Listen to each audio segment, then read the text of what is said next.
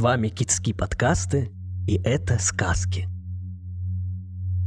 Три апельсина. По всей Италии рассказывают историю о трех апельсинах. Но вот удивительно, в каждой местности ее рассказывают по-своему. Но генуэзцы говорят одно, неаполитанцы другое, сицилийцы третье. А мы выслушали все эти сказки и теперь знаем, как все случилось на самом деле. Жили когда-то король и королева. Был у них дворец, было королевство, были, конечно, и подданные, а вот детей у короля и королевы не было. Однажды король сказал, «Если бы у нас родился сын, я поставил бы на площади перед дворцом фонтан. И било бы из него не вино, а золотистое оливковое масло. Семь лет приходили бы к нему женщины и благословляли бы моего сына. Скоро у короля и королевы родился прихорошенький мальчик. Счастливые родители выполнили свой обет – и на площади забили два фонтана. Первый год фонтаны вина и масла вздымались выше дворцовой башни. На следующий год они стали пониже. Словом, королевский сын, что ни день, становился больше, а фонтаны меньше. На исходе седьмого года фонтаны уже не били. Из них по капле сочилось вино и масло – как-то королевский сын вышел на площадь поиграть в кегли. А в это самое время к фонтанам притащилась седая, сгорбленная старушонка. Она принесла с собой губку и два глиняных кувшина. По каплям губка впитывала то вино, то масло, а старуха выжимала ее в кувшины. Кувшины почти наполнились, и вдруг трах оба разлетелись в черепки. Вот так меткий удар. Это королевский сын целился большим деревянным шаром в кегле, а попал в кувшины. В тот же миг иссякли фонтаны. Они уже не давали ни капли вина и масла. Ведь королевичу как раз в эту минуту исполнилось ровно семь лет – Старуха погрозила скрюченным пальцем и заговорила скрипучим голосом. «Слушай меня, королевский сын. За то, что ты разбил мои кувшины, я положу на тебя заклятие. Слушай, королевский сын. За то, что ты разбил мои кувшины, я положу на тебя заклятие. Когда тебе минет трижды семь лет, на тебя нападет тоска – и станет она тебя терзать, пока ты не найдешь дерево с тремя апельсинами. А когда ты найдешь дерево и сорвешь три апельсина, тебе захочется пить. Тогда-то мы и посмотрим, что будет. Старуха злорадно засмеялась и поплелась прочь. А королевский сын продолжал играть в кегли и через полчаса уже забыл и о разбитых кувшинах, и о старухином заклятии.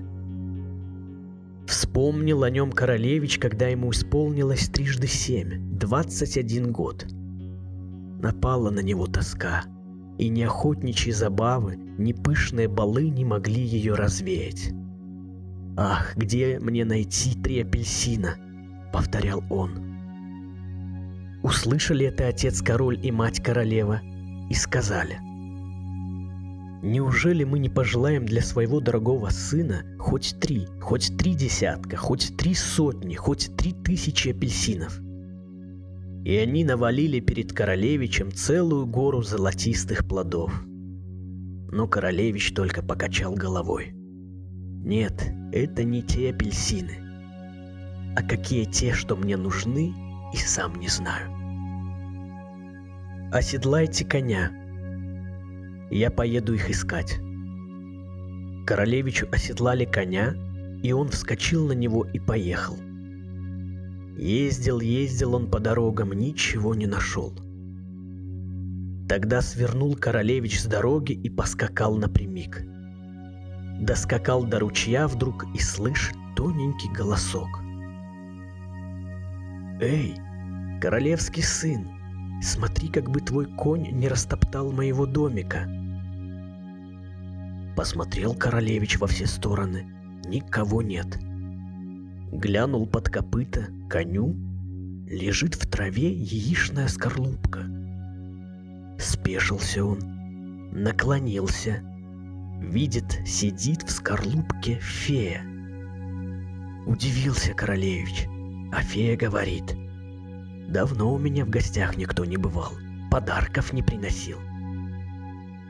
Тогда королевич снял с пальца перстень с дорогим камнем и надел фее вместо пояса. Фея засмеялась от радости и сказала.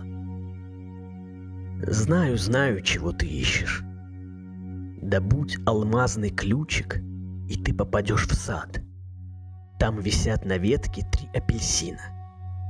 «А где же найти алмазный ключик?» — спросил королевич. Это, наверное, знает моя старшая сестра. Она живет в каштановой роще. Юноша поблагодарил фею и вскочил на коня. Вторая фея и вправду жила в каштановой роще, в скорлупке каштана. Королевич подарил ей золотую пряжку с плаща. «Спасибо тебе», — сказала фея. «У меня теперь будет золотая кровать. За это я тебе открою тайну. Алмазный ключик лежит в хрустальном ларце. «А где же ларец?» — спросил юноша. «Это знает моя старшая сестра», — ответила фея. «Она живет в орешнике». Королевич разыскал орешник. Самая старшая фея устроила себе домик в скорлупке лесного ореха. Королевский сын снял с шеи золотую цепочку и подарил ее фее. Фея подвязала цепочку к ветке и сказала, «Это будут мои качели. За такой щедрый подарок я скажу тебе то, что не знают мои младшие сестры. Хрустальный ларец находится во дворце. Дворец стоит на горе, а та гора за тремя горами, за тремя пустынями. Охраняет ларец одноглазый сторож – Запомни хорошенько. Когда сторож спит, глаз у него открыт. Когда не спит, глаз закрыт. Поезжай и ничего не бойся. Долго ли ехал королевич, не знаем. Только перевалил он через три горы, проехал три пустыни и подъехал к той самой горе. Тут он спешился – привязал коня к дереву и оглянулся. Вот и тропинка. Совсем заросла она травой. Видно, в этих краях давно никто не бывал. Пошел по ней королевич. Ползет тропинка, извиваясь, как змея. Все вверх да вверх. Королевич с нее не сворачивает. Так и довела его тропинка до вершины горы – где стоял дворец. Пролетала мимо сорока. Королевич попросил ее. «Сорока, сорока, загляни в дворцовое окошко. Посмотри, спит ли сторож?» Сорока заглянула в окошко и закричала. «Спит, спит, глаз у него закрыт». «Э, — сказал себе королевич, Сейчас не время входить во дворец. Подождал он до ночи. Пролетала мимо сова. Королевич попросил ее. «Совушка, сова, загляни в дворцовое окошко. Посмотри, спит ли сторож». Сова заглянула в окошко и проухала. «Ух, не спит сторож. Глаз у него так на меня и смотрит. Вот теперь самое время, сказал себе королевич и вошел во дворец. Около сторожа стоял трехногий столик. на нем хрустальный ларчик. Королевич поднял крышку ларчика, вынул алмазный ключик, а что открывать им, не знает. Стал он ходить по дворцовым залам и пробовать, к какой двери подойдет алмазный ключик. Перепробовал все замки. Ни к одному ключик не подходит. Осталась только маленькая золотая дверка в самом дальнем зале. Вложил королевич алмазный ключик в замочную скважину. Он пришелся как по мерке. Дверца сразу распахнулась, и королевич попал в сад. Посреди сада стояло апельсиновое дерево. На нем росли всего-навсего три апельсина. Но какие это были апельсины! Большие, душистые, с золотой кожурой. Словно все щедрое солнце Италии досталось им одним. Королевский сын сорвал апельсины, спрятал их под плащ и пошел обратно. Только королевич спустился с горы и вскочил на коня, одноглазый сторож закрыл свой единственный глаз и проснулся. Он сразу увидел, что в ларце нет алмазного ключика. Но было уже поздно, потому что королевич скакал во весь опор на своем добром коне, увозя три апельсина. Вот он перевалил одну гору, едет по пустыне. День знойный, на лазурном небе не облачко. Раскаленный воздух струится над раскаленным песком. Королевичу захотелось пить. Так захотелось, что ни о чем другом он думать не может. «Да ведь у меня есть три апельсина», — сказал он себе. «Съем один и утолю жажду». Едва он надрезал кожуру, апельсин распался на две половинки, и из него вышла красивая девушка. «Дай мне пить», — попросила она жалобным голосом. Что было делать королевичу? Он ведь и сам сгорал от жажды. «Пить, пить!» Вздохнула девушка и упала на горячий песок и умерла. Погоревал над ней королевич и поехал дальше. А когда оглянулся увидел, что на том месте зеленеет апельсиновая роща, королевич удивился, но назад возвращаться не стал. Скоро пустыня кончилась. Юноша подъехал к лесу. На опушке приветливо журчал ручеек – Королевич бросился к ручью, сам напился в волю, напоил коня, а потом сел отдохнуть перед раскидистым каштаном. Вынул он из-под плаща второй апельсин, подержал его на ладони и стал томить королевича любопытство так же сильно, как недавно томила жажда. Что скрыто за золотой кожурой? И королевич надрезал второй апельсин. Апельсин распался на две половинки, и из него вышла девушка. Она еще была красивее, чем первая. «Дай мне пить», — сказала девушка. «Вот ручей», — ответил королевич. «Вода его чиста и прохладна».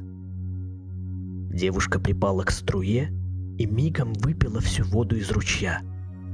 Даже песок на дне его стал сухим — пить, пить!» Опять застонала девушка. Упала на траву и умерла. Королевич очень огорчился и сказал. «Э, нет. Уж теперь я и капли воды в рот не возьму, пока не напою третью девушку из третьего апельсина». И он пришпорил своего коня. Проехал немного и оглянулся. Что за чудо? По берегам ручья стеной встали апельсиновые деревья.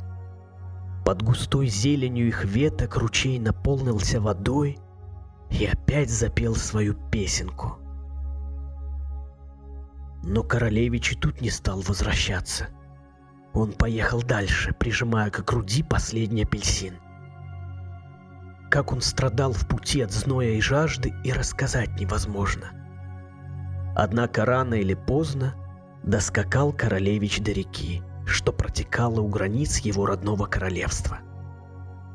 Здесь он надрезал третий апельсин, самый большой и спелый.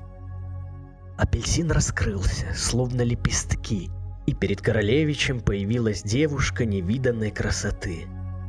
Уж на что были хороши первые две, а рядом с этой показались бы просто дурнушками. Королевич взора не мог от нее отвести. Лицо ее было нежнее цветка апельсинового дерева, глаза зеленые, как зависть плода, волосы золотые, словно кожура спелого апельсина. Королевский сын взял ее за руку и подвел к реке. Девушка наклонилась над рекой и стала пить. Но река была широка и глубока. Сколько ни пила девушка, воды не убывало. Наконец красавица подняла голову и улыбнулась королевичу. «Спасибо тебе, королевич, за то, что дал мне жизнь. Перед тобой дочь короля апельсиновых деревьев. Я так долго ждала тебя в своей золотой темнице. Да и сестры мои тоже ждали. Ах, бедняжки, вздохнул королевич. Это я виноват в их смерти. Но ведь они не умерли, сказала девушка. Разве ты не видел, что они стали апельсиновыми рощами? Они будут давать прохладу усталым путникам, утолять их жажду – но теперь мои сестры уже никогда не смогут превратиться в девушек. «А ты не покинешь меня?» — воскликнул королевич. «Не покину, если ты меня не разлюбишь». Королевич положил руку на рукоять своего меча и поклялся, что никого не назовет своей женой, кроме дочери короля апельсиновых деревьев. Он посадил девушку впереди себя на седло и поскакал к родному дворцу. Вот уже заблестели вдали дворцовые башенки. Королевич остановил коня и сказал, «Подожди меня здесь. Я вернусь за тобой в золотой карете и привезу тебе атласное платье и атласные туфельки. Не надо мне ни кареты, ни нарядов. Лучше не оставляй меня одну. Но я хочу, чтобы ты въехала в дворец моего отца, как подобает невесте королевского сына. Не бойся. Я посажу тебя на ветку дерева вот над этим прудом. Тут тебя никто не увидит. Он поднял ее на руки, посадил на дерево, а сам въехал в ворота – В это время хромоногая, кривая на один глаз, служанка пришла к пруду полоскать белье. Она наклонилась над водой и увидела в пруду отражение девушки. «Неужели это я?» – закричала служанка. «Как я стала прекрасна! Верно, само солнце завидует моей красоте!» Служанка подняла вверх глаза чтобы посмотреть на солнце, и заметила среди густой листвы девушку. Тут служанка поняла, что видит в воде не свое отражение. «Эй, ты кто такая и что тут делаешь?» Со злобой крикнула служанка. «Я невеста королевского сына и жду, когда он приедет за мной».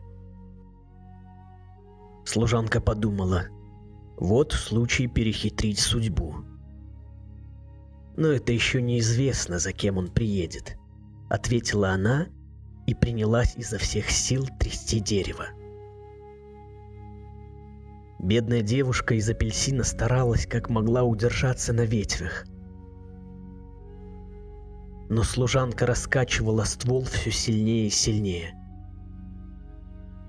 Девушка сорвалась с ветки и, падая, превратилась опять в золотистый апельсин.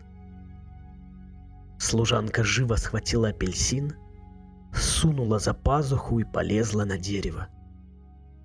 Только успела она примоститься на ветке, как подъехал к ней королевич в карете, запряженной шестеркой белых коней.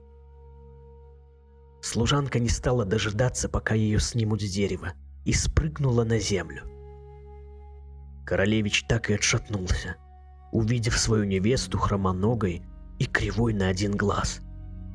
Служанка быстро сказала. «Эй, женишок, не беспокойся.